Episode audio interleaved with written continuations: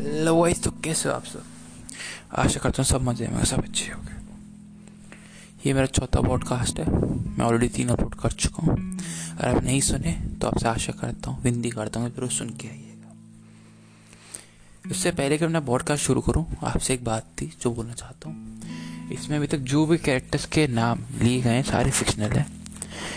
तो कृपया करके प्लीज़ नामों का आप सीरियसली ना लें।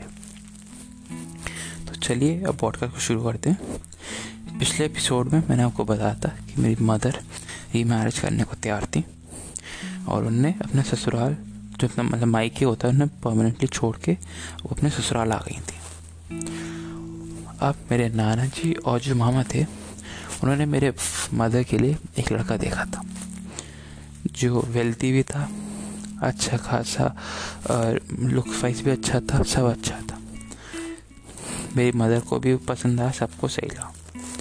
मेरी मदर ने मेरे ख्याल से तो जल्दबाजी में, हड़बड़ाहट में लोगों के कहने पे कहने पे हाँ हाँ कर दी कि वो अच्छा है अमीर है तो तुम्हारी अच्छी खासी कदर करेगा, सब करेगा। But hmm. अब यहाँ से कहानी थोड़ा सा ट्विस्ट होती है। वो जो लड़का था, जो मेरे फैमिली वालों ने देखा, उसकी एक और फैमिली थी। यहाँ नहीं, यहाँ से कुछ दूर विदेश में। उसकी एक और वाइफ थी और तीन चार बच्चे थे। अब देखा जाए तो इलीगली ये लीगल भी नहीं है, पहला पॉइंट दूसरा, ये सिचुएशन में और जो अभी हम छोड़ के सिचुएशन में फ़र्क क्या रह गया? फ़र्क बस इतना है कि इसमें वो मेरे फादर होंगे, उसमें वो ताऊ जी। आप समझे नहीं होंगे, आपको समझाता हूँ मैं कैसे। अब वो जो है आदमी जिससे मेरी मदर शादी करने वाली है, वो उसके जो वो अपने रियल वाले बच्चे, जो उसके खून के बच्चे हैं, जो उसका खून है, उसके लिए जितना करेगा, उतना मेरे लिए नहीं करेगा। क्योंकि मैं एक तरीके से अडॉप्टेड ही तो हूँ मैं। तो मेरे लिए उतना नहीं करेगा, जितना उनके लिए करेगा। सेम बात जो मेरे ताऊ जी हैं। थे मतलब हैं? तो उन्होंने जितना वो अपने लिए, अपने बच्चों के लिए उतना मेरे लिए ताऊ कभी नहीं करेंगे। तो उसमें बस अंतर क्या रह गया सिचुएशन में जो मैं भी छोड़ के आया? अंतर बस इतना था कि मेरी मदर की शादी ताऊ जी से नहीं, एक उसने, एक दूसरे लड़के के साथ हुई बस। इस समय मेरे को लगा कि अगर मैं अपनी मदर के कोई रिलेटिव होता उस समय, मैं थोड़ा, अभी जितनी बुद्धि उतनी होती तो मैं मना करते शादी के लिए। कि ऐसा अच्छा इलीगल है, और ये कोई फ़ायदा नहीं इस चीज़ का। बट मेरी मदर ने मेरे ख्याल से हड़बड़ाहट में आके और बाकी जो मेरे फैमिली मेंबर्स हैं, उनने सोच के कि पैसा पैसा सोच के उन्होंने बोल दिया हाँ। तो यहाँ पे मेरी मदर की मेरी मदर को भी पसंद आया। तो बस इस चक्कर में सबने हाँ बोले तो फिर शादी तय हो गई। शादी तय हो गई। सब अच्छी तरह शादी तय हो गई। तो पूरी डेट वेट पंडित जी को बुला के पूरा मुहूर्त निकाला। अच्छी से अच्छी जगह पूरा शादी का अरेंजमेंट करे, सब पूरा तैयारी हो गई। उस समय मैं तो अपने भाइयों के साथ, अपने कजिन के साथ खेलने में पूरे समय व्यस्त रहता था कि कभी इधर खेलने चला गया, कभी उधर खेल रहा था। मेरी बात हुई थी तो साथ में जो मेरे फादर बनने वाले मेरे को भी अच्छा लगा, तमीज से बात करी, प्यार से बातचीत करी। अब देखा जाए तो फ़र्स्ट इम्प्रेशन सबका अच्छा होता। है हर एक कोई अपना फ़र्स्ट इंप्रेशन बिल्कुल अच्छा डालना चाहता है कि दूसरे को अपनी कोई भी, एक कॉमन सी बात है, कोई भी अपनी बुरा ही नहीं करना चाहता, ना सुनना चाहता। तो कभी भी आप किसी से मिलते हो, अपना अच्छा से अच्छा इंप्रेशन डालता है, भले वो हो, वैसा है ना हो। तो कोई बात नहीं, शादी अच्छी तरह हुई, वहाँ पे हमने उनको भी इनवाइट करा हमारी पुरानी फैमिली को। तो मेरी मदर की उतनी बातचीत होती नहीं थी उनसे, मेरी बातचीत होती थी। तो मुझसे कहा कि, बेटा, तुम आते रहना, मिलते रहना मैं तो मैंने भी कह दिया हाँ हाँ मैं आते रहूँगा। इस उम्मीद में कि हाँ मैं मिलने जाया करूँगा। एक होता है ना, जैसे कभी तुम्हारी फेयरवेल हो रही, कभी कॉलेज का हो गया स्कूल का सब दोस्त आपस में मिल के कहते कि, भाई, मिलते रहेंगे, हम सब मिलते रहेंगे। भले वो आगे मिले ना मिले, किसी को नहीं पता होता कि तुम आगे किससे कब क्या मिलोगे। तो बस मैंने भी उनसे कह दिया हाँ हाँ मैं मिलूँगा, सब करूँगा। शादी हो गई, अच्छी खासी धूमधाम से। फिर हम एक नई जगह पे आ हम सब तैयार थे। मैं, मेरी मदर मेरे फादर भी थोड़ा वो कहीं ना कहीं वो भी तैयार थे एक नई नई जर्नी स्टार्ट करने को, नई लाइफ द्वार से शुरू करने को।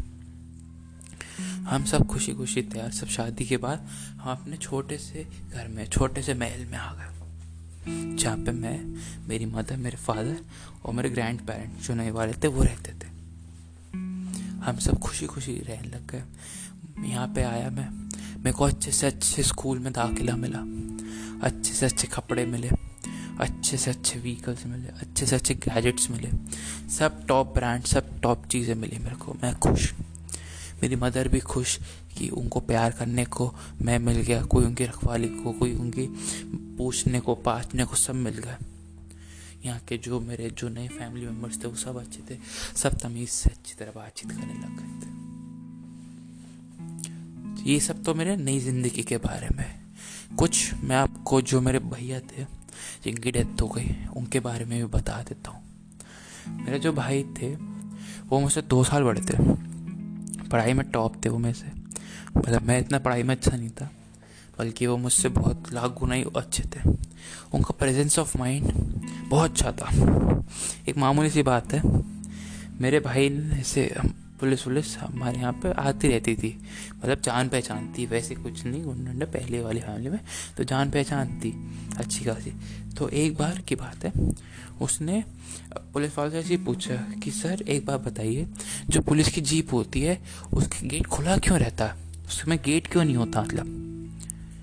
वो पूछता, क्यों बेटा, ऐसा क्यों पूछ रहे हो? तो कह रहा है कि, एक बार बताओ आप, सर, कि जो चोर होगा, वो तो ईजिली आपको धक्का दे के भाग सकता है। अब पुलिस वाला भी हक्का बक्का रह गया। मैं तो अभी तक सोचता हूँ कि इसका जवाब क्या दूँ मैं। अब तो मैं इतना बड़ा हो गया इतना समझदार हो गया तब भी मेरे पे सवाल का जवाब नहीं है जो मेरे ब्रदर ने पूछा था दस साल पहले कुछ। तो मैं वही सोचता हूँ कि उनका प्रेजेंस ऑफ़ माइंड कितना अच्छा होगा। एक और किस्सा बताता हूँ आपको। मेरा ब्रदर जो था मेरे फादर के साथ बहुत अट्रैक्टिव रहता था मतलब उनके जॉब के लिए कि, कि पापा कैसे कैसे क्या करते हो आप वो सब। तो एक मामूल सी बात थी, मेरे जो थे नानी के यहाँ पे, मेरी जो नानी थी, उनको बीमार हो गई। तो मेरे ब्रदर ने कहा कि, दादी अब ये दवाई ले लो, आप सही हो जाओगे। मैं छोटा था, मेरे सारे वहाँ फैमिली मेंबर सब देखते रह गए कि इसको बड़ा पता है, इन सब दवाई ववाई का। और लिटरली मेरी दादी ने खाया, वो सही हो गई। ये नहीं कहूँगा एक दिन में बट दो चार दिन खाया उन्हें दवाई, बिल्कुल सही हो गई। तो मैं बता रहा हूँ, मेरे ब्रदर बहुत अच्छे थे। पढ़ाई में भी प्रेजेंस ऑफ़ माइंड वाइज भी, सब अच्छे थे। ये थोड़ा मेरी फैमिली की हिस्ट्री थी धीरे धीरे आप जैसे जैसे एपिसोड सुनोगे धीरे धीरे मैं थोड़ा थोड़ा और आपको अपनी फैमिली के, जो पहले वाली और नई वाली फैमिली सबके बारे में बताऊँगा। ये था मेरा चौथा पॉडकास्ट इसमें ऐसा कुछ ज़्यादा मैंने बताया नहीं। सुन अच्छा लगे तो लाइक शेयर कमेंट करिएगा।